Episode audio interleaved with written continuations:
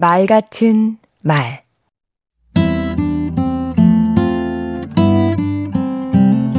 안녕하세요. 강원국입니다. 말은 심리다. 이런 말 들어보셨나요? 대화에 나설 때 사람의 심리를 잘 파악해야 한다는 이야기입니다. 사람은 오른쪽에 있는 걸 선호하는 경향이 있다고 합니다. 심리학자들이 스타킹을 고르는 실험을 했는데요. 같은 소재와 색상인데 가장 오른쪽에 있는 걸 선택하더랍니다. 그 이유가 참 재밌습니다. 우리 뇌는 습관적으로 왼쪽에서 오른쪽으로 시선을 옮기고 가장 마지막에 있는 것을 선택한다는 겁니다.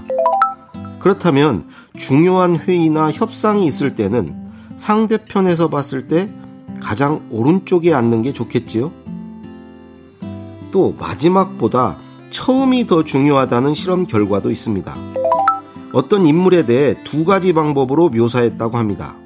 첫 번째는 똑똑하고 근면한데 고집이 세고 질투심이 강하다.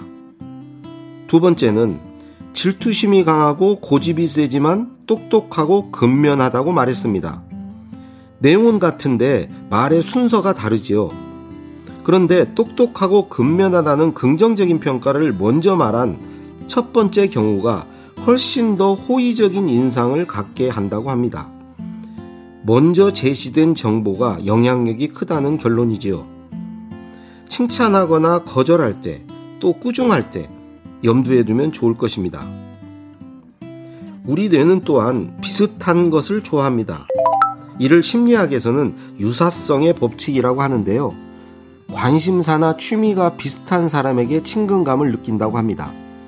뇌는 본능적으로 친구와 적을 구분하려는 경향이 있는데 아무래도 비슷하면 호감을 느끼겠지요.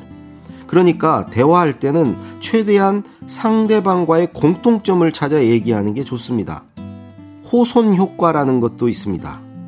사람들은 누군가가 자신을 관찰할 때 행동을 개선하고 일을 더 의욕적으로 한다고요.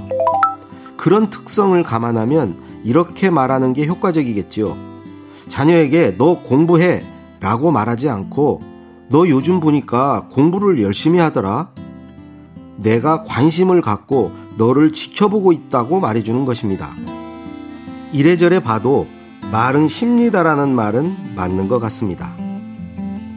강원국의 말 같은 말이었습니다. 말로 상대 마음을 움직이고 싶다면 심리를 파악하는 건 좋은 전략입니다.